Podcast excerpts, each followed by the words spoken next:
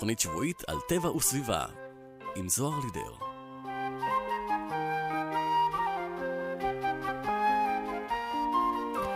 בוקר טוב לכולכם, כמדי יום רביעי ב-10 בבוקר, אתן מצטרפות ומצטרפים אליי ולתוכנית סביבנו, תוכנית שבועית על טבע וסביבה, כאן ברדיו כל הגליל העליון, 105.3 FM.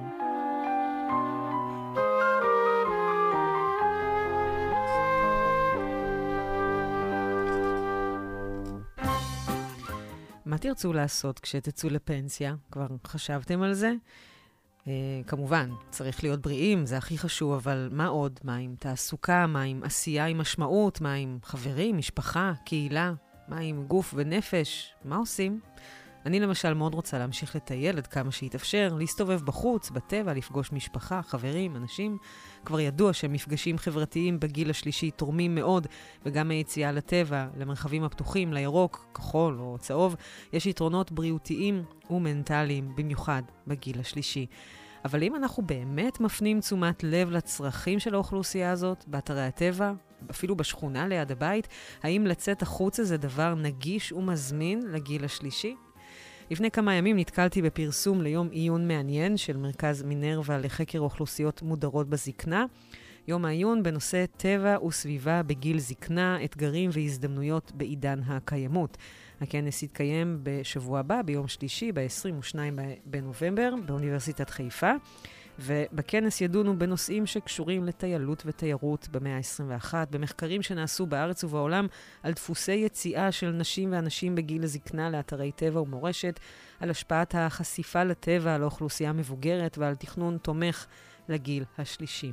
אז אל תגידו, מה לי ולזה? הרי כולנו נגיע לגיל הזה, ואם לא אנחנו, אז בני משפחתנו, חברים, שכנים, חלקם בדיוק בגיל הזה עכשיו, אז זה שייך ורלוונטי לכולנו. אז בואו נאזין uh, בתוכנית של היום לכמה מדוברות יום העיון וגם למוזיקה.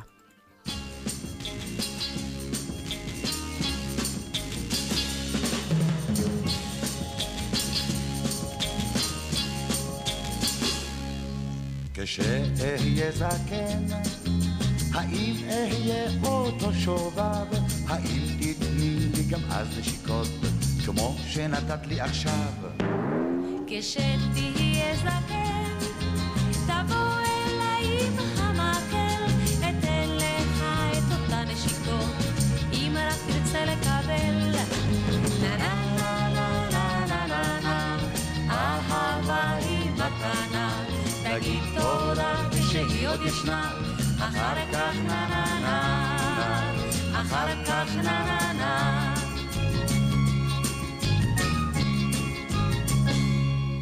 כשאהיה זקן ושתי עיניי כהות כהות, האם אצליח לראות את יופייך? נו, מה יהיה כבר לראות?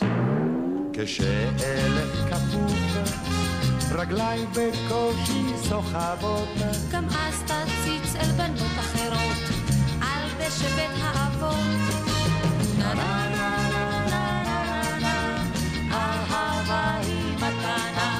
תגיד תודה כשהיא עוד ישנה, אחר כך נה נה נה אחר כך נה נה נה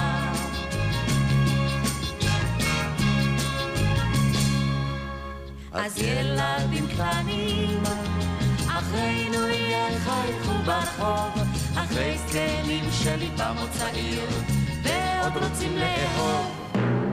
כשאהיה זקן, אצלי תמיד תהיה צעיר, אם רק נצליח לקחת אוויר, נפתח את פינו בשיר.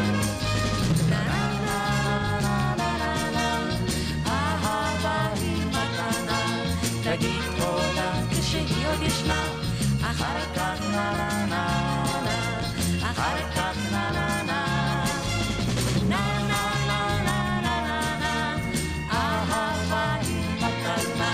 תגיד תודה כשהיא עוד ישנה, אחר כך נה נה נה נה, אחר כך נה נה נה. אחר כך נה נה נה, אחר כך נה נה נה.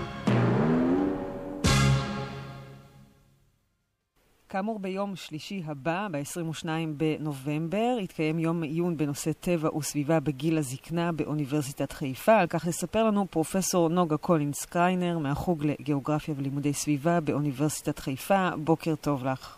בוקר טוב, זוהר. ספרי לנו על אה, מטרת יום העיון, אה, מה החשיבות וההתייחסות דווקא לגיל השלישי. כן, אז uh, יום העיון הוא תוצאה של שיתוף פעולה די נדיר, אני חייבת uh, לציין, בין מרכז מינרווה לחקר אוכלוסיות מודרות בזקנה, החוג לגיאוגרפיה ולימודי סביבה ורשות הטבע והגנים.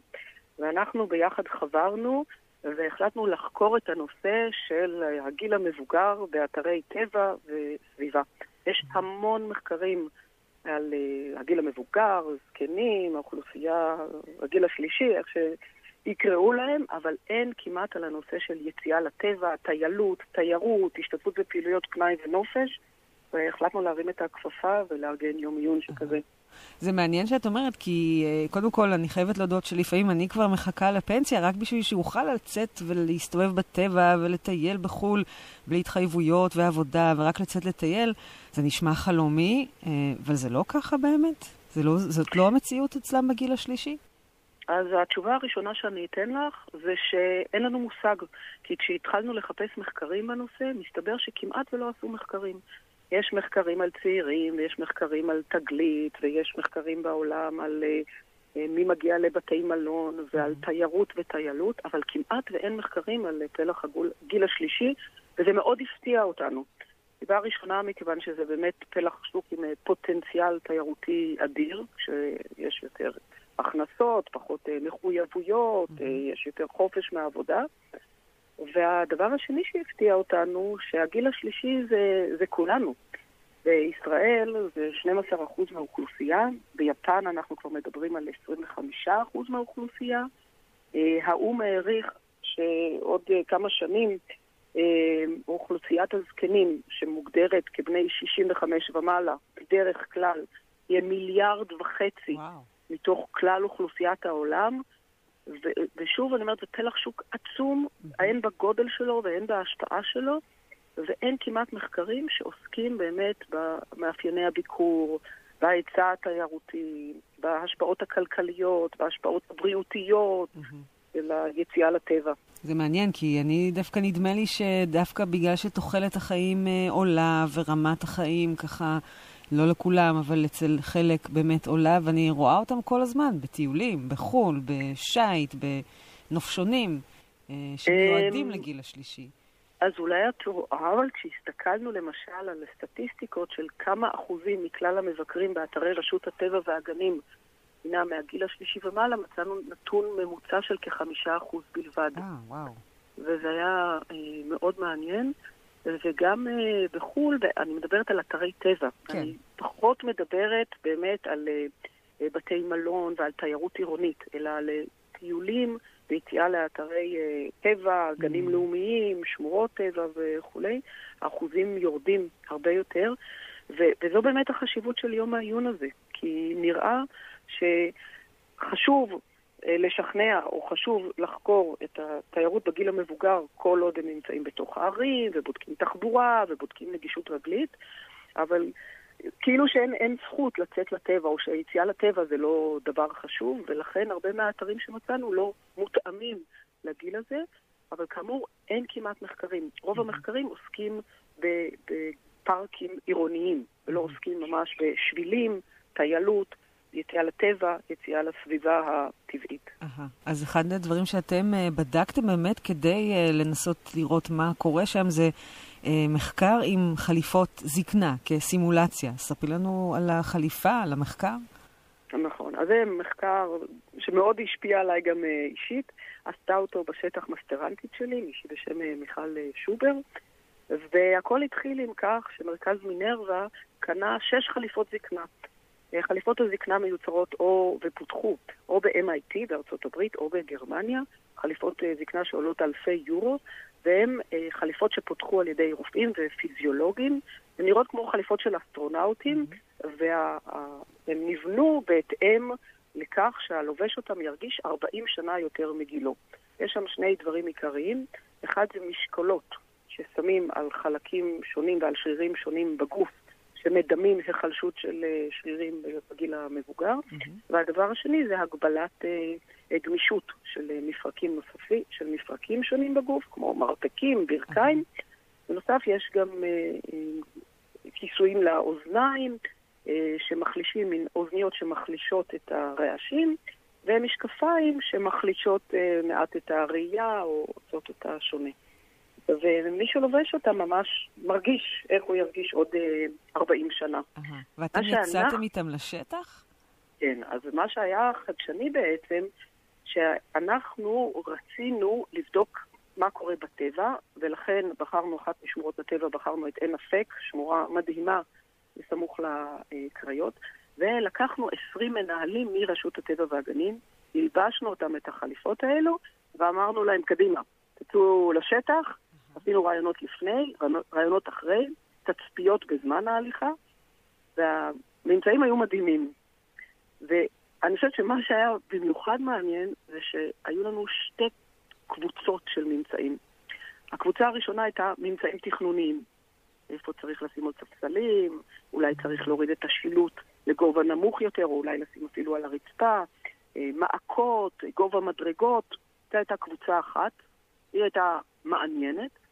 הקבוצה השנייה של הממצאים הייתה, אני קוראת לזה בעצם השפעה חינוכית. או המנהלים עצמם התחילו להתייחס אחרת למבוגרים. זאת אומרת, הייתה פה השפעה, כי הם הבינו שצריכים להתייחס לפלח הגו- ה- הגיל הזה, צריך לתכנן להם אתרים בדרך אחרת, צריך אה, ממש להתייחס אחרת לכל הקבוצה הזאת, ואני חושבת שהתוצאות האלו היו אפילו עוד יותר מרשימות מאשר התוצאות התכנוניות. כן, בהחלט נשמע אה, מעניין. אז אה, ביום העיון יהיו באמת אה, הרצאות אה, על אה, מחקרים שנעשו בגיל הזקנה, על, אה, ויציאה החוצה, על היתרונות שביציאה החוצה לשטח, לטבע, לא רק בעיר, אלא גם לטבע. ובעצם פה אני רוצה לשאול, אה, מה, מה אתם אה, מצפים בעצם? אה, איך ומי צריך לעשות אולי את אותן התאמות לגיל השלישי כדי לעודד אותם לצאת לטבע? אז התשובה שלי מאוד פשוטה, כולם. כולם, החל מרשויות מקומיות ומשרדי ממשלה וגופים ואוניברסיטאות ובתי אבות, זה, זה, זה פשוט מגיע לכולם, ותחבורה ציבורית. זאת אומרת, אני חושבת שההשפעה, אני מקווה שההשפעה של יום עיון תהיה הרבה מעבר לתחום הטבע, הטיילות והתיירות שאני עוסקת בו. אבל אני חושבת שצריכים להבין שקבוצת הגיל הזאת היא הולכת וגדלה, והיא תהווה עוד מעט 20-25% מכלל האוכלוסייה. זאת אומרת, זה לא פה בודדים שצריך להנגיש להם אה, מעבר זה או אחר. זו קבוצה מאוד גדולה. ודבר שני זה כולנו, ממש כולנו, ואנחנו שואפים להגיע לשם. כן, כן. כולם בעצם, ואני חושבת שבראש ובראשונה זה באמת קריאה לגופים שעוסקים בטבע, סביבה, תיירות, טיילות, פעילויות פנאי ונופש, מתנ"סים, כולם. אה, להתחיל ולהפנים גם מבחינה חינוכית וגם מבחינה תכנונית, שיש פה קבוצת גיל שצריך להתחשב בה, להתייחס אליה ולתכנן בהתאם. בהחלט כך. כי בסוף אה, זה, זה גם כולנו וזה גם המשפחות שלנו, זה החברה שלנו, זה הקהילה שלנו. אנחנו לגמרי שם, אז אה, אנחנו צריכים לשים את עצמנו בעיניים או בחליפה של. הזקנה. כן. אה, פרופסור נוגה קולינס קריינר מהחוג לגיאוגרפיה ולימודי סביבה באוניברסיטת חיפה, אה, תודה רבה לכם על אה, ארגון יום העיון, אנחנו בהחלט נגיע, נשמע מעניין וחשוב ביותר. תודה על השיחה. יופי, תודה רבה לך, להתראות.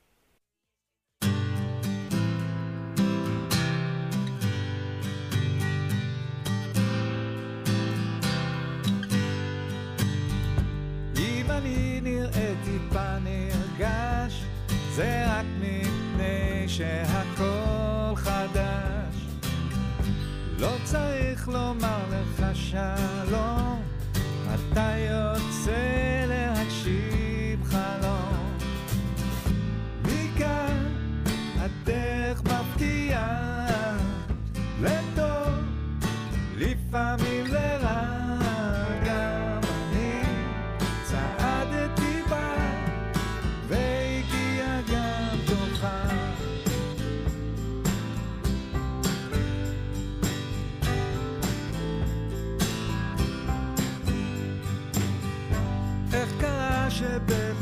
שבמצמוץ אחד אתה גדלת בבת אחת. זה הזמן שלך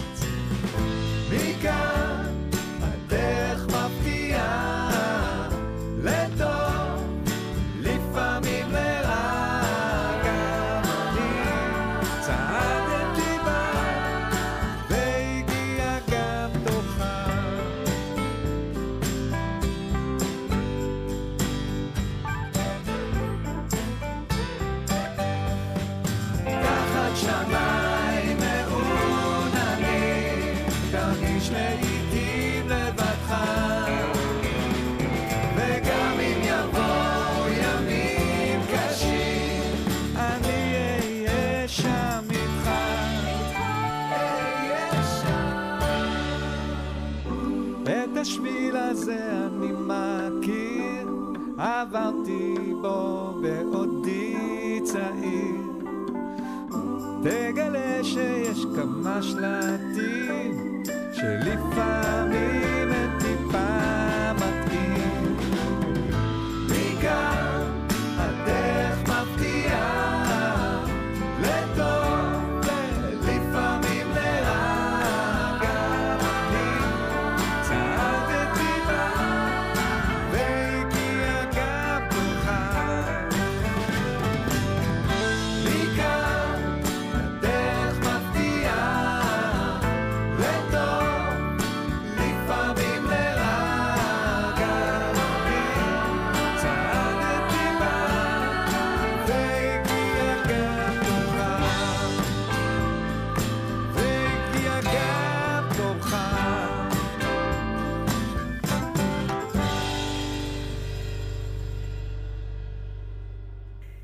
ברשות הטבע והגנים בדקו את דפוסי הביקור של נשים ואנשים בגיל הזקנה באתרי טבע ומורשת בישראל. שותפה למחקר ולבדיקה היא דוקטור עדי ויטמן שור ממכון שמיר למחקר, המכללה האקדמית תל חי ומרכז מינרווה לחקר אוכלוסיות מודרות בזקנה. בוקר טוב לך. בוקר טוב. את באה קודם כל מתחום אה, מחקר של גרונטולוגיה סביבתית. אה, תסבירי לנו מה זה אומר בעצם. גרונטולוגיה מרחבית, ובעצם אה, מדובר על בחינה של הקשר שבין אה, סביבת המגורים, מבחינה פיזית וחברתית, להזדקנות מיטבית, והיכולת להזדקן במקום, להזדקן בבית. זאת אומרת, איך הסביב, סביבת המגורים, גם מהבחינה החברתית, מי האנשים שמקיפים אותנו ומידת הקהילתיות של המקום בו אנחנו גרים, וגם הסביבה הפיזית, כמה היא נגישה, כמה היא נוחה וכמה היא מותאמת לבני האדם שחיים בה. איך היא תורמת או מונעת את היכולת אה, להזדקן במקום, להזדקן בבית, Mm. ובעצם אה, להישאר לגור במקום המגורים, ועדיף בבית המגורים של כל אדם. כן, זקן. כי, כי אנחנו מבינים שיש בזה באמת את היתרונות. בהחלט. רוב האוכלוסייה בישראל ובעולם מעדיפה להזדקן בבית, ולא לעבור לדיורים מוגנים, אה, בתי אבות וכדומה. כן. אז בעצם את הבדיקה ואת המחקר על אה, דפוסי הביקור באתרי הטבע עשית אה, יחד עם אה, דוקטור ליאור לוין, מנהל אגף מחקר חברתי ברשות הטבע והגנים. איך אה, את הגעת לנושא? מה בכלל רציתם לבדוק? מה המטרה של הבדיקה כזאת? אה, רק אני אגיד שדוקטור אה, ליאור חן לוין, אז בעצם הנתונים כוללים את השנים אה, 2012 עד אה, 2020, בחלק מהנתונים 2021, ובעצם רצינו לראות איך אה, אנשים באמת בגיל זקנה, כמה הם מבקרים באתרי טבע, באיזה אתרי טבע הם מבקרים בעיקר, ו- ולהבין איפה מבקרים יותר, איפה מבקרים פחות, לנסות להבין למה זה קורה, זה בעצם מה שעשינו. בעצם, אה, אם אני קצת מפרטת על מה שאנחנו רואים שם, אז uh, אפשר לראות שיש עלייה במספר המבקרים, עלייה עקבית כל- ב- בכל השנים, מהמם. ויש עלייה מאוד מאוד משמעותית, uh, החל בעצם uh, מ-2020, בתקופת, uh, כשהתחילה מגפת הקורונה. אנחנו יכולים להסביר את זה בתקופה הזאת, בגלל שבעצם גם מצד אחד לא, אי אפשר היה לצאת לחו"ל, אנשים נאלצו להישאר בישראל, ומצד שני, יכולת לצאת לטבע, לצאת לאוויר הפתוח, אז גרמה לאיזושהי תחושת ביטחון שאנחנו לא נמצאים בחלל Mm. סגור ומעבירים אה, וירוסים אחד לשני. כן. אז אה, משם העלייה בעצם בשנים האלה.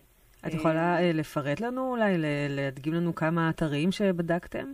כן, עשרת האתרים שבהם אה, מבקרים הכי הרבה אנשים בגיל זקנה הם אה, באמת מרכז מבקרים רמון, שם במצפה רמון, מערת הנטיפים, בית גוברין, ציפורי, נחל עיון, בית שאן, תל דן, בניאס, קיסריה וירקון. Mm-hmm. בעצם אלה האתרים שבהם ביקרו הכי הרבה אנשים בגיל זקנה. אין לנו הסבר אה, מאוד מאוד ספציפי למה דווקא שם, אבל... הייתי אולי משערת השערה, האם המקומות האלה הם אה, נגישים יחסית, המסלול בהם הוא לא אה, מסובך או ארוך או אתגרי אולי, חלק כן וחלק לא, זה לא כל כך באמת משתמע. כן, סביר להניח שיש שם מסלולים יותר נוחים. וגם אה, יכול להיות, זאת גם השערה שהשטח הפיזי הוא קטן יותר. אפשר לעבור את המסלול בזמן אולי קצר יותר, או השטח מבחינה פיזית הוא קטן יותר, אז קל יותר להתמצא. זה מחקר עתידי. כן, או שאולי גם זה קשור בתוכן של האתר, כי מדברים גם uh, על uh, מר, מרכזי מבקרים מצד אחד, ומצד שני גם על uh, גנים לאומיים, uh, פחות uh, מסלולי הליכה uh, ארוכים מדי. אולי גם התוכן בעצם הוא זה שפונה לקהל הזה. בהחלט, בהחלט אפשרי. כן. שזה באמת קשור לתוכן, מסכימה. אוקיי, okay. אז זאת אומרת, אה, מחקר עתידי, אה, מה מתוך התוצאות שלכם, איזה מסקנות, איזה השלכות אולי אופרטיביות יש לכם מהתוצאות האלה? אוקיי, okay, דבר ראשון, אחת התוצאות שאנחנו רואים היא שדבר ראשון יש עדיין פחות, אחוז נמוך יותר של מבקרים בגיל זקנה מהאחוז שלהם באוכלוסייה. זאת אומרת, 4% מהאנשים בגיל זקנה אה, מבקרים באתרי טבע לפי הנתונים שלנו, והם מהווים 12% מהאוכלוסייה. כן. זאת אומרת, עדיין יש לאן לשאוף ו- ומה לעשות כדי uh, להוסיף עוד uh, אנשים ש- שיצאו לבקר באתרים. Mm-hmm. עכשיו, מבחינת uh, תובנות מהנתונים באמת, אז דבר ראשון, קריאה באמת למחקרים נוספים כדי להבין את הנתונים יותר לעומק ולנסות איך אנחנו מעלים את מספר המבקרים uh, uh, בגיל זקנה ולאתרים מגוונים, שזה יהיה משהו יותר מגוון. Uh, מעבר לזה, יש מחשבה ברצ"ג לחשוב על uh, שיווק נוסף למסלולי טיול, לאור הגידול באוכלוסייה המבוגרת שמטיילת, וכדי להגביר באמת, uh, להגדיל את כמות האנשים שיוצאים לטייל. הרשות גם מנסה להתאים את עצמה לאנשים בגיל זקנה, ולכן הוקם בעצם פרויקט שלישי בטבע, mm. בשיתוף עם המשרד לשוויון חברתי. יש ניסיון לעשות משהו אופרטיבי, להגדיל את כמות המבקרים. כן. יפה. אז לסיכום, את חוות דעתך המקצועית, מה את אה, תמליצי להם, מסקנות, תובנות, או, או לרט"ג או למפעילי אתרי טבע אחרים? אני חושבת שמתחום המחקר שלי, אני חושבת שחשובה ההתאמה שבין, ה, שבין האנשים שמשתמשים, שעשויים להשתמש באתרים, או שאליהם האתרים פונים, לבין, לבין המקום עצמו. וצריך לעשות איזושהי התאמה, איזושהי אה, הנגשה אולי יותר, יותר טובה. Mm-hmm. בעניין הזה אני חושבת שכנראה צריך אה, להגביר את ההנגשה. אולי גם באמת זה עניין של, אה, של מודעות. יכול להיות שיש אנשים שפשוט לא יודעים ש, שהאתרים הם מונגשים ושאפשר בעצם להגיע אליהם. Mm-hmm. ויש בהם איזשהו חשש, איזשהו חוסר ביטחון, באמת בנוגע ליכולת שלהם אה, ללכת את המסלול, לעשות אותו. יכול להיות שהדברים השתפרו מאז שהם היו, אה, היו שם בפעם האחרונה, וזה כאן גם קריאה אולי... אה, לציבור אה, בגיל זקנה, של להתעניין יותר, לראות מה, מה קרה, מה החידושים, מה השינויים, כן. ויכול להיות שיוכלו להגדיל את אה, רפרטואר האתרים שהם מבקרים בהם. בהחלט, לשם כך אנחנו באמת נשמע אתכם ביום העיון, אה, ובאמת נראה לי שכל המטרה של היום העיון הזה באמת לשים דגש ולתת תשומת לב יותר לנושאים האלה, כדי שבאמת אוכלוסיית הגיל השלישי, בהתאם לאחוז שלה באוכלוסייה, גם תבקר באותם אתרים. דוקטור עדי ויטמן שור, ממכון שמיר למחקר, המכללה האקדמית תל חי ומרכז מינרווה לחקר אוכלוסיות מודרות בזקנה. תודה רבה לך על השיחה. תודה, תודה רבה לך, חשוב מאוד.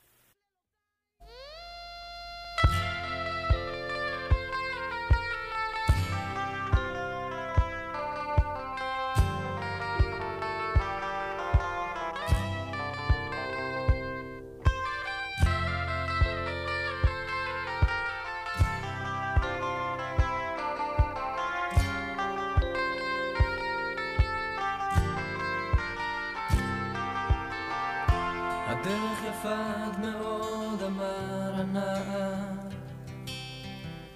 הדרך קשה עד מאוד, אמר האלם. הדרך ארכה עד מאוד, אמר הגבר. ישב הזקן לנוח בצד הדרך.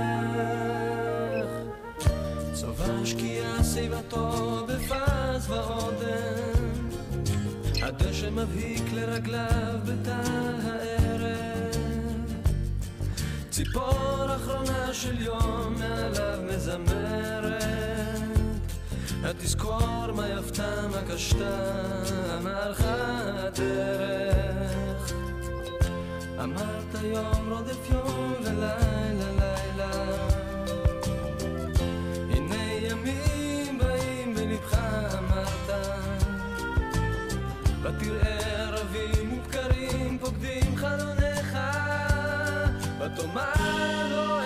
חדש תחת השמש. והנה אתה בא בימים זקנת וסבת ימיך ספורים ויקר מניינם שבעתיים. ותדע כל יום אחרון תחת השמש. ותדע חדש כל יום תחת השמש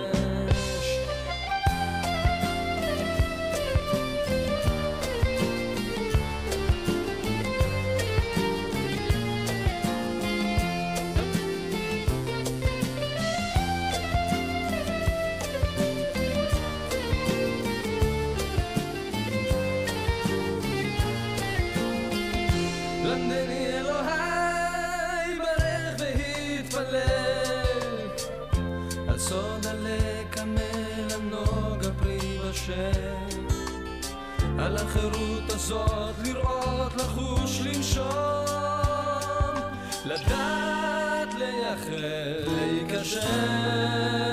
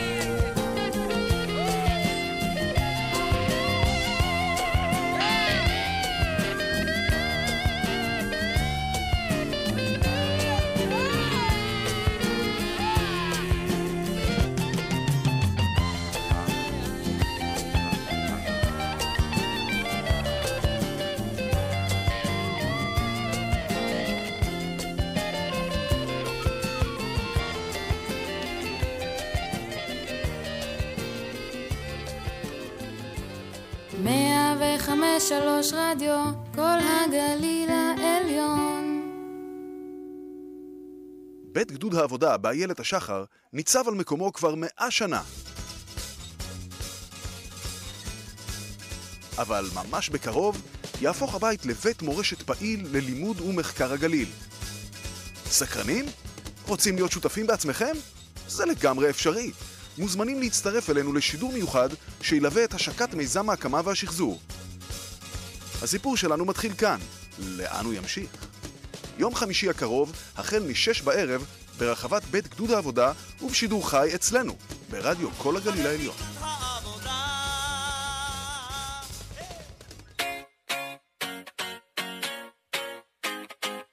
זוכרים? בגליל העליון המחזור מתחיל בבית. לפח החום אפשר לזרוק את כל שאריות המזון, אוכל מבושל, בשר, עצמות, דגים, מוצרי חלב, לחם ודגנים, פירות, ירקות, ביצים, שקיות תה, משקע של קפה. טישו.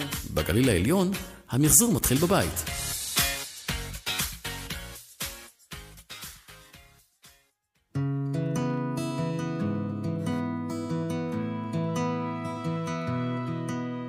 מתחברים לצפון ברדיו כל הגליל העליון, 105.3 FM. Little darling, it's been a long, cold, lonely winter. אז לכל מי שמצטרפת אלינו ולכל מי שמצטרף, אתם מאזינים לתוכנית סביבנו. אני זוהר לידר, והיום אנחנו מדברים על uh, זקנה בטבע ובסביבה לקראת uh, יום עיון שיתקיים בשבוע הבא באוניברסיטת חיפה בנושא טבע וסביבה בגיל זקנה.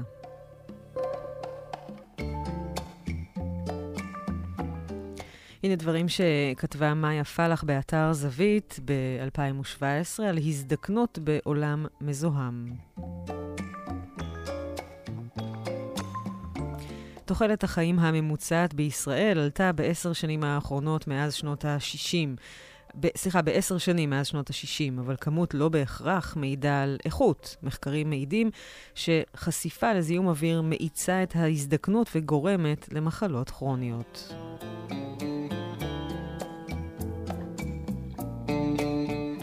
ניכר שהאוכלוסייה בעולם המערבי הולכת ומאריכה שנים ככל שחולף הזמן. לפי נתוני הבנק העולמי, תוחלת החיים הממוצעת בישראל, נכון לשנת 2014, עמדה על 82 שנה, לעומת שנת 1961, אז הייתה נמוכה בעשור שלם. באופן טבעי, המשמעות היא שאחוז הקשישים באוכלוסייה הולך ועולה. בישראל בשנת 2014 עמדה כמות הקשישים באוכלוסייה מעל 65 על 900 אלף, שהם כ-11% מכלל האוכלוסייה. לפי נתוני הלמ"ס, צפוי מספרם בעוד עשור לגדול לכמעט 15% מכלל האוכלוסייה.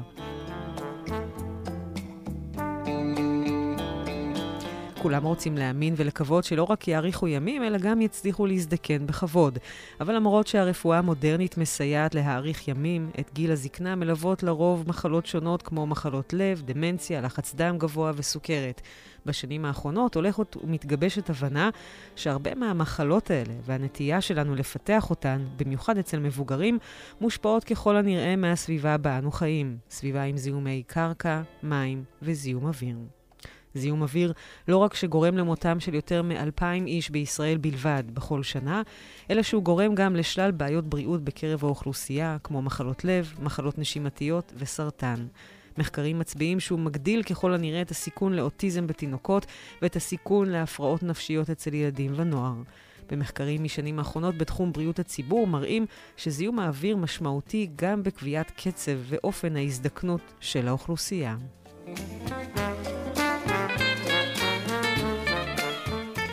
מחקר שערכו חוקרים סינים וגרמנים מצא שלחשיפה כרונית לזיהום אוויר השפעה על הזדקנות העור.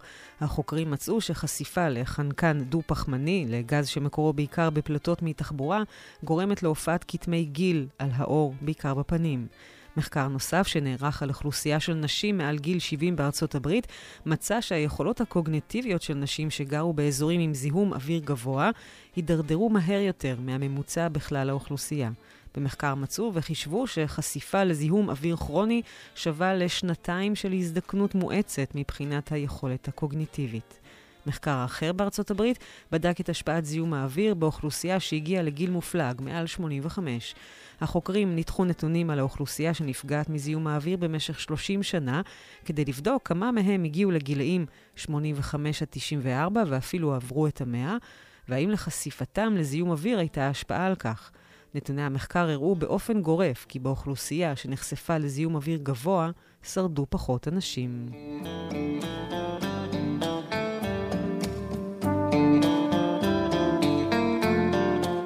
במאמר שהתפרסם לאחרונה, סוקרים הדוקטורנטית גלי כהן ופרופסור יריב גרבר מבית הספר לבריאות הציבור באוניברסיטת תל אביב את הקשר בין זיהום אוויר והזדקנות. במחקר הם בדקו לא רק האם זיהום האוויר גורם לקיצור תוחלת החיים, אלא גם כיצד האוכלוסייה שחיה בסביבה שבה זיהום האוויר הוא גבוה, מזדקנת. האם לדוגמה היא נוטה יותר לסבול ממחלות שונות בגיל המבוגר? במאמר התמקדנו בהזדקנות מוצלחת, מספרת כהן, שזה מונח שמתייחס לאיך מזדקנים ולא רק לאיזה גיל מגיעים.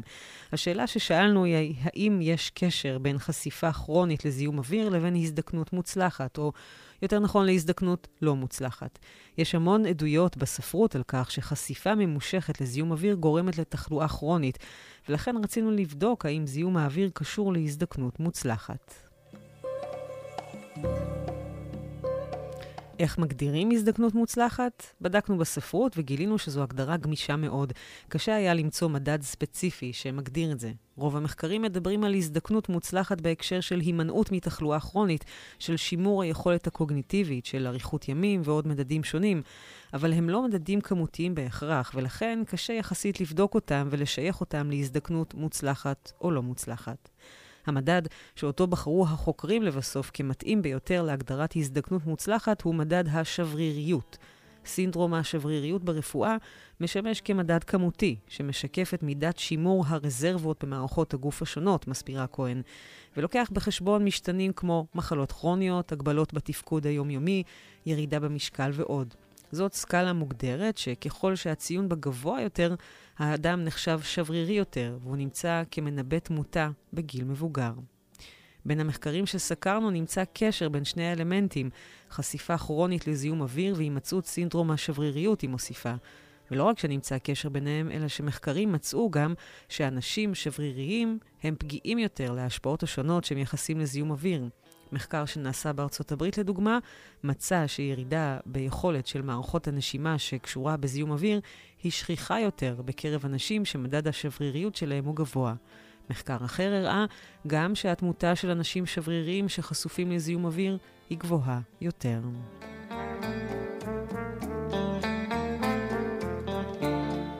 כדי לחיות לא רק באריכות ימים, אלא גם באיכות חיים טובה, חשוב למצוא פתרונות להפחתת זיהום האוויר.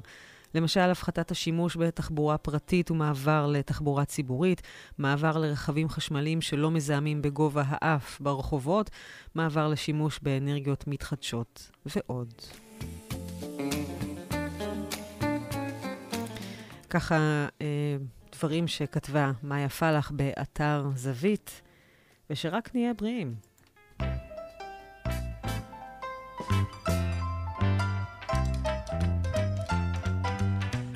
כשאהיה זקן ותשוש בראשי שיבה האם עדיין תשקרי לי כמו היום? שיר ברדיו פרד אדום.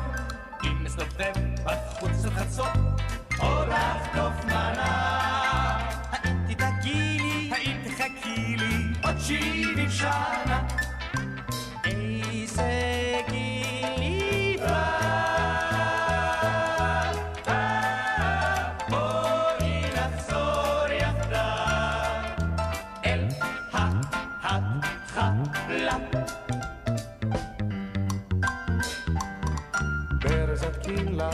של חשמל, שאורך ידעה.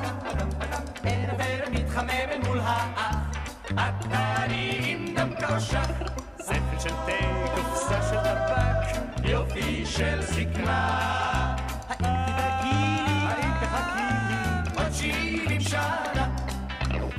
שנה נחסוך מעט לחופש נופש באילת, אם זה לא יקר.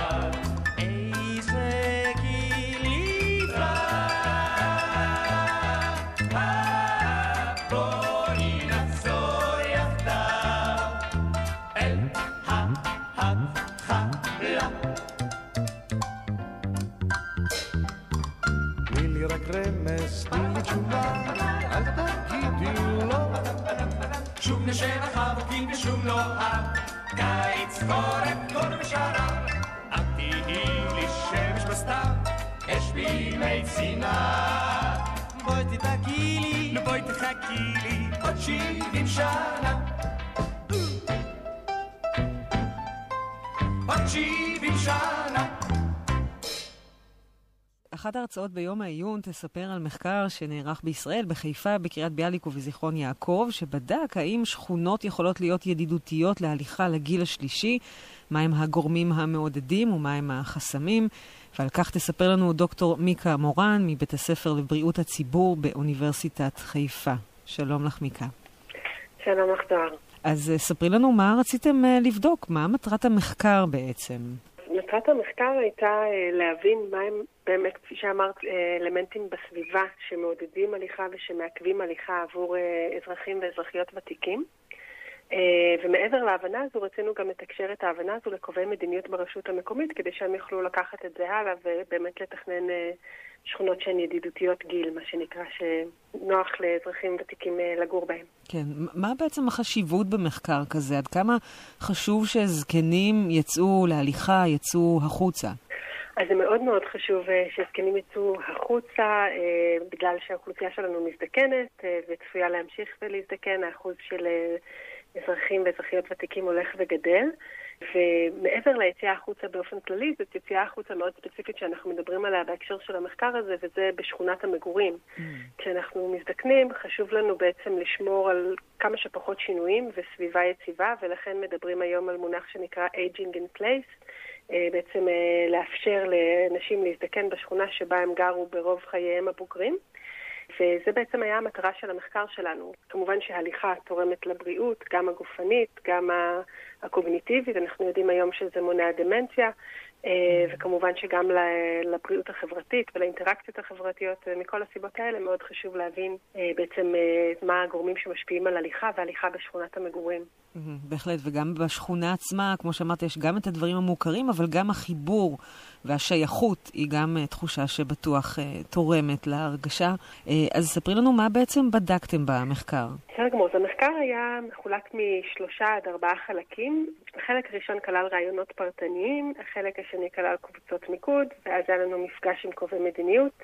ובסוף זה בעצם עבר לשטח, לקובעי המדיניות, לתוכנית ההתערבות שהם רצו לעשות בכל עיר.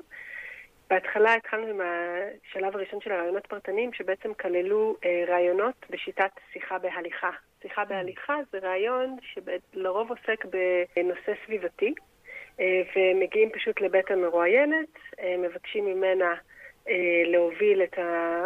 לאיזשהו יעד שהיא בדרך כלל הולכת אליו, זה יכול להיות פארק, מועדון גיל לזהב, סופרמרקט, קופת חולים, אה, ותוך כדי ההליכה בעצם אה, מדברת במין שיחה חופשית על אלמנטים שונים שנקרים בדרכה.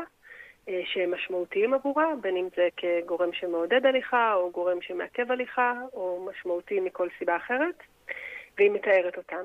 עכשיו, אחת המטרות של המחקר הייתה גם לבדוק את הישימות של אפליקציה מבוססת טאבלט שפותחה בסטנפורד, שנקראת כלי הגילוי השכונתי, The Stanford Neighborhood Discovery Tool. אז אה, בעצם אה, במהלך השיחה בהליכה נתקלו באיזשהו אלמנט סביבתי משמעותי, מרואיינים בעצם אה, צילמו את אותו אלמנט והקליטו את עצמם מדברים על אותו אלמנט. אה, וככה בעצם עברנו בכל שכונה בקרב 15 מרואיינים. ובשלב הבא בעצם קיבלנו את, ה, את אותם הקלטות וצילומים וניתחנו אותם. אה, בצוות המחקר בבית הספר לבריאות הציבור. אה, ערכנו קבוצות מיקוד. קבוצות מיקוד בעצם אה, נועדו לייצר את הקול הקבוצתי, להבין בכל שכונה מה היו האלמנטים שמשמעותיים עבור כולם. זאת אומרת. השיחה בהליכה נתנה לנו בעצם את נקודת המבט של האינדיבידואלים. אבל רצינו לדעת מה משותף לכל השכונה, איזה אלמנטים סביבתיים הם מעכבים הליכה בעיני רוב התושבים, ואלו מעודדים הליכה בעיני רוב התושבים. אז באמת, מה מצאתם? מה מעודד אותם? מה חוסם אותם? מה עוצר? מה, מה, מה הממצאים העיקריים בהליכה הזו בשכונה? אז אני אציין שבסך הכל הגענו, כפי שאמרת, אה, בתחילת הרעיון שלוש ערים בצפון, חיפה, קריית ביאליק וזיכרון, אה, ל-135 משתתפים, בני 50 פלוס. לקחנו גם את הזקנים של המחר, מה שנקרא, אוכלוסייה צעירה יותר, ומצאנו שכמה מהתמות חזרו בכל שלושת הערים וכל 135 הנבדקים, וכמה היו ייחודיות לערים מסוימות. כן. אז uh, מה שחזר על עצמו באופן גורף היה מדרכות. מדרכות היו uh, דבר מאוד מאוד משמעותי, בעיקר כחסם, כאשר uh, מדרכות היו עם חורים, או עם סדקים, או עם בורות, זה היה ממש ממש חסם, זה עורר חרדות בקרב קשישים שהם יפלו ויהיו להם סיבוכים. ובאופן מעניין, גם כבישים עלו כחסם בדיוק מאותה סיבה, כאשר כבישים משופעים או יש בהם בורות או סדקים, והסיבה היא שהמדרכות היו חסומות לרוב. כן, אה, רציתי בין... להגיד שיפה בכלל שהם יכלו ללכת על המדרכה, כי אנחנו מכירים הרבה מדרכות חסומות או צפופות מדי. נכון, נכון, וזה באמת היה אחד החסמים שבמדרכות, אה, עצמים שחוסמים אותם, בין אם זה דברים זמניים כמו רכבים חונים או פחים, בין אם זה פשוט מדרכות שיש בהם עמוד חשמל מאוד גדול, או עץ שחוסם את כל הדרך. ולכלוך היה עוד דבר. לכלוך ואי סדר היה אה, חסם מאוד מאוד גדול באזורי מגורים, באזורים מסחריים, על המדרכות, ממש ככה אה, פחים שלא נאספים וכולם מפוזרים. אה, מבחינת גורמים שמעודדים שעלו באופן שכיח בכל הערים, אז שטחים ציבוריים פתוחים וטבע עירוני עלה באופן מאוד מאוד שכיח, והמרואיינות אה, והמרואיינים תראו בצורה מאוד מדויקת איך זה אה, מרגיע אותם, תחושת רוגע, איך שזה מפחית את הסטרס, את האסתטיקה שבה, שבחשיפה לטבע ולירוק. אה, גם דיברו על חשיפה לטבע כחול, מה שנקרא, לחוף ים או אפילו מזרקות שהן בנויות, אבל יש מים זורמים mm. כאלמנט שהוא אה, מאוד משמעותי. ספסלים עלה כגורם מאוד משמעותי, הצללה, היסטוריה וארכיטקטורה, מבנים לשימור, בין אם זה מבנה היסטורי של ההיסטוריה של המדינה ובין אם זה מבנה שיש לה מרואיינת איזושהי, איזושהי היסטוריה אישית איתו, mm. שיוצאת לתוך זה משמעות ומגביר לה את תחושת השייכות למקום. וכמובן חיי רחוב, אזורים קבועים שבהם נפגש הפרלמנט, שבהם בדרך כלל מאכילים יונים, כל מיני mm-hmm. סיפורים קטנים כאלה שרק מי שגר במקום אה, יכול לתאר אותם בצורה ככה מיטבית. כן. תראי, מה שאת מתארת פה, אה, גם ללא קשר לגיל, אלה דברים שבאמת מעודדים או אה, מונעים וחוסמים את ההליכה שלנו ברחובות, ושכונה טובה היא שכונה שבאמת יש בה חיים ואנחנו יוצאים החוצה בכל גיל, ובטח ובטח בגיל השלישי, שכמו שהזכרת כמה זה חשוב אה, עבורם. אז יש בעקבות התוצאות האלה איזה שהם, אה, אה, נעשו פעולות אופרטיביות לשיפור אותם אה, אה, חסמים בשכונות? זה הגיע למקבלי ההחלטות בסוף? בהחלט, בהחלט. אז בשלב השלישי באמת ערכנו אה, נפגשים עם קובעי מדיניות, וזה היה יפה לראות איך שזה נעשה באופן שונה בכל עיר ועיר. בחיפה, שהיא עיר גדולה, היו לנו גם יחסית הרבה אה, משתתפים, אז אה, נפגשנו בהיכל העירייה, עשינו ממש מין יום כנס. בזיכרון יעקב, שזאת מועצה יותר קטנה, עשינו ממש מפגש ככה בארבע עיניים, בשולחן עגול, אה, ודבר דומה קרה גם בקריית ביאליק. ומבחינת אה, הפעולות שנעשו בהמשך, בחיפה היה מה שנקרא שביל הזהב, בכל שכונה אותר שביל. שהמרואיינים הולכים אותו בצורה ככה שכיחה יחסית, ערכנו מפה של אותו שביל, קראנו לזה שביל הזהב. לאורך השביל הלכנו יחד עם אנשי התשתיות בעירייה mm-hmm. ויחד עם מרואיינים, ובעצם הצבענו על מפגעים, על uh, אבני שפה שהן לא מונמכות, uh, מעברי חצייה שהם לא uh, צבועים, שהם דהויים, בורות במדרכות, ובעצם הם סימנו, ואחר כך הלכו ועשו את התיקונים הקטנים האלה כדי בעצם להתאים את השביל כן. יותר uh, לכולם, ובייחוד לאוכלוסיית הגיל השלישי. בנוסף הייתה אינטראקציה עם uh, עסקים לאורך השביל, אז, אז היו בתי עסק שהציעו הנחות לאזרחים ותיקים. היו בתי עסק שהציגו מין שירותי שמירה, זאת אומרת, אם זה מכולת, אז הם הזמינו אנשים, אה, אזרחים ותיקים, לעשות קניות, ואחר כך להשאיר את השקיות עם הקניות במכולת, ולבוא לקחת אחרי שהם סיימו ללכת את שביל הזהב. אה, והשביל הזה נחנך באירוע עיר קהילתי גדול של, של העיר, בנוכחות ראש העיר בזמנו, וזה היה ככה אה, דבר מאוד מוצלח, שאחר כך שועתק לשכונות אחרות בעיר. היו שכונות שבהן עשו פעילות בין-דורית, בגלל האפליקציה שהייתה חלק מהמחקר. מחקר, אז. בני נוער נפגשו עם אזרחים ותיקים ולימדו אותם איך להשתמש בטכנולוגיה. אה, והיו ערים שעשו אה, ימי הפנינג ככה של טיול בטבע, בגלל שהטבע היה אלמנט שככה מצאנו שהוא מאוד משמעותי. אז פשוט אה, ימי שבת של אזרחים ותיקים יחד עם יתר הקהילה אה, לצאת לטיול ביחד ולהכיר וליהנות מהטבע והיתרונות הבריאותיים שהוא מציע. ממש כך, והנה כמו שאת מספרת לנו, יש גם דברים לעשות, אז ממש לסיום מיקה, אם היום שואלים אותך ואת נפגשת מחר עם ראשי uh, ערים בישראל, מה ההמלצה שלך בשבילם, שתציעי להם כדי לעודד באמת הליכה או נגישות לגיל השלישי? אז כן, אז בהחלט, כפי שהממצאים שלנו אמרו, אה, נגישות, אה, נגישות, נגישות, לחשוב על השכונה כאילו שאתם הולכים להזדקן בה ואתם רוצים לגור בה בנוחות וחיים מלאים ומשמעותיים עד אה, יומכם האחרון, לדאוג לנגישות של מדרכות, שיש תשתיות של הולכי רגל, לדאוג לקרבה לטבע, עם שכונה, שכונות שנמצאות ממש על התפר, בקצה יישוב. לעשות איזשהו חיבור בין המרחב הטבעי למרחב הבנוי, שאנחנו רואים שהם מתחילים לעשות את זה. קק"ל עושה את זה עכשיו בחלק מהערים בארץ. לדאוג לשילוט, לדאוג לבטיחות, אה, לביטחון, לתאורה. ופשוט ל- לחשוב בעיקרון של ה-15 דקות, שכל צורך שיש לי אני יכולה להגיע אליו תוך 15 דקות ברגל מבית המגורים שלי. כן. טוב, באמת uh, מתאים לגיל השלישי ובעצם לכולנו, כולנו גרים באותה שכונה. מחקר ממש uh, חשוב ומעניין, תודה רבה לכם, ותודה לך, דוקטור מיקה מורן, בית הספר לבריאות הציבור באוניברסיטת חיפה, על השיחה. תודה רבה.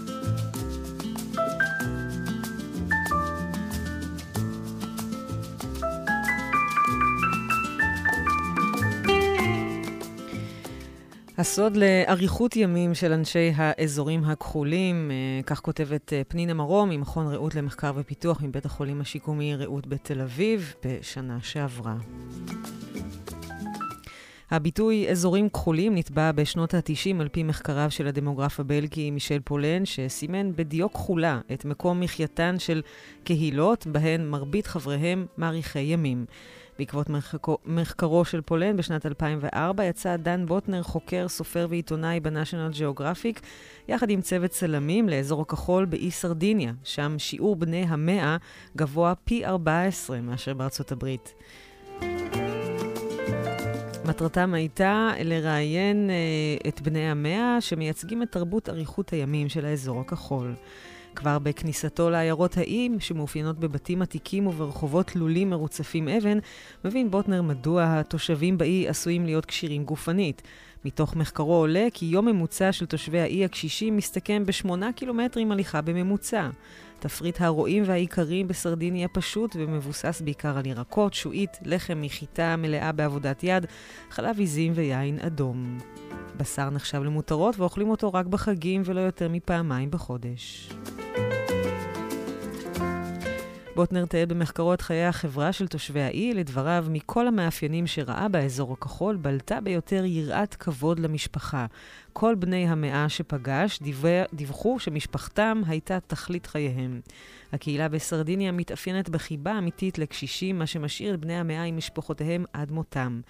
בוטנר ועמיתיו מצאו שלרוב התושבים יש הומור עוקצני, שעוזר בנטרול מתחים.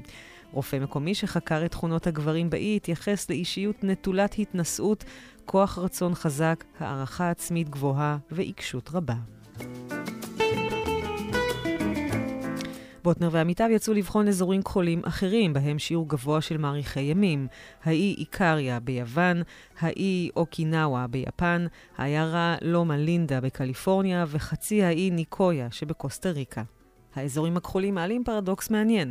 מצד אחד, הקדמה הביאה להארכת תוחלת החיים ולמיגור מחלות רבות שהיו נפוצות בעבר, אבל כמעט בכל המקומות שמוגדרים כאזורים כחולים, אנשים חיים דווקא הרחק מהקדמה המודרנית.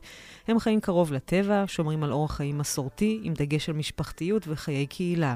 לרוב הם נמנעים מעישון, ניזונים מאוכל בריא, צמחוני ברובו, עוסקים בפעילות גופנית מתונה וחיים בנינוחות וללא לחצים. הנה כמה קווים כלליים של אורחות חיים שנמצאו בקרב תושבי האזורים הכחולים. פעילות גופנית מתונה ומתמדת. מרבית מתושבי האזורים הכחולים לא רצים מרתונים או מתאמנים בחדרי כושר. הם חיים בסביבה שמאלצת אותם בקביעות לנוע ולהשתמש בגופם. רובם לא נעזרים באמצעים מכניים וחשמליים לגינון או עבודות הבית. במקום זה הם הולכים בטבע, שוחים בים, רוכבים על אופניים ממקום למקום ועוסקים בפעילויות כמו חקלאות או גננות שכרוכות בבילוי זמן רב בחוץ והפעלת הגוף. הטיפול בגינה למשל גורם לחיבור לטבע, לחשיפה מוגברת לוויטמין D ולהכרת תודה על מה שיש להם. כל אלה הם מתכון לאושר, וכידוע, אושר ובריאות הולכים יד ביד. הדיאטה מבוססת צמחים ותזמון הארוחות. מחקרי הרגלי אכילה של תושבי האזורים הכחולים מצא כי התזונה שלהם מבוססת לרוב על צריכה מרובה של קטניות, ירקות, פירות ודגנים מלאים והימנעות ממזון מעובד. אנשי האזורים הכחולים אוכלים את הארוחה הקטנה ביותר שלהם אחר הצהריים או בערב, וזוהי ארוחתם האחרונה. תושבי סרדיניה עדיין צדים, דגים וקוטפים את המזון שהם אוכלים. אין בעיר רשתות של מזון מהיר, אלא רק מזון איטי שמבושל ונאכל בנחת. מרבית אנשי האזורים הכחולים שותים מדי יום יין בצורה מתונה, כוס עד שתיים קטנות עם חברים או עם האוכל. קשרים קרובים עם הקהילה והסביבה, הקרוב, והסביבה הקרובה מקנים תחושת שייכות. אנשי האזורים הכחולים מעורבים בחיי הקהילה שבה הם חיים. הנשים באוקינאווה יצרו לעצמם מעגלים חברתיים בקבוצה של חמש נשים שמתחייבות אחת לשנייה להמשך חייהם בדאגה לצרכים, שיתוף חומרי ורגשי. אנשי האזורים הכחולים שמים את משפחתם במקום הראשון לפני קריירה וכסף. הם שומרים על קרובי משפחתם המזדקנים בקרבתם ולא עוברים למסגרות נפרדות המיועדות לאנשים בגיל הזקנה. אנשי האזורים הכחולים נעזרים בטכניקות הרגעה וריפוי עצמי כחלק מהשגרה כדי להתמודד עם סטרס בחיי היום-יום. נשות אוקינאווה מקדישות מדי יום כמה רגעים ומתפללות. באיקריה נחים בצהריים ובסרדיניה נהנים בחברת משפחה וחברים עם כוס יין אדום. הסיבה עבורה אני קם כל בוקר, זו המשמעות עבור אנשי האזורים הכחולים, זו המוטיבציה הפנימית שמניעה אותם להתמודד עם שגרת חיי היום-יום, והמחקר הזה מדגיש את האפשרות להגיע לגיל מופלג ללא מחלות כרוניות בעזרת בחירה באורחות חיים מיטביים, שמירה על מעורבות חברתית ועיצוב הסביבה שבה אנו חיים.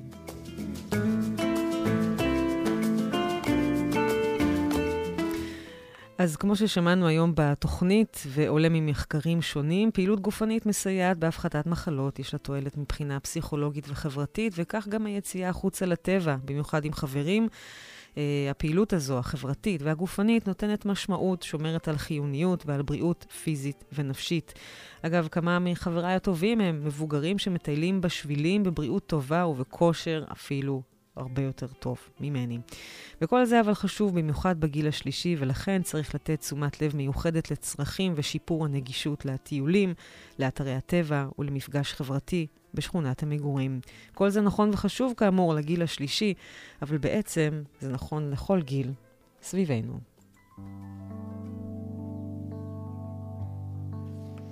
אז על כל אלה ידברו בשבוע הבא, ביום העיון של מרכז מינרווה לחקר אוכלוסיות מודרות בזקנה, טבע וסביבה בגיל הזקנה, ביום שלישי, 22 בנובמבר, באוניברסיטת חיפה. אתם מוזמנים להגיע. אנחנו נשתמע בשבוע הבא, יום רביעי ב-10 בבוקר, בעוד תוכנית של סביבנו. אני זוהר לידר, מקדישה את התוכנית להורים שלי, שרק ימשיכו לטייל ולהסתובב בחוץ, בארץ, בבריאות טובה. את התוכנית הזאת ואת הקודמות אפשר למצוא ב Mixcloud ואפילו ב Spotify. שני עצי שקמים, אנשים יפים, מלאים חלומות. ואנו באנו ארצה לבנות ולהיבנות. כי לנו, לנו, לנו ארץ זאת. שאתה רואה את הדשא, היו פעם רק יתושים וביצות. אמרו שפעם היה כאן חלום נהדר, אבל כשבאתי לראות לא מצאתי שום דבר. יכול להיות שזה נגמר, יכול להיות שזה נגמר.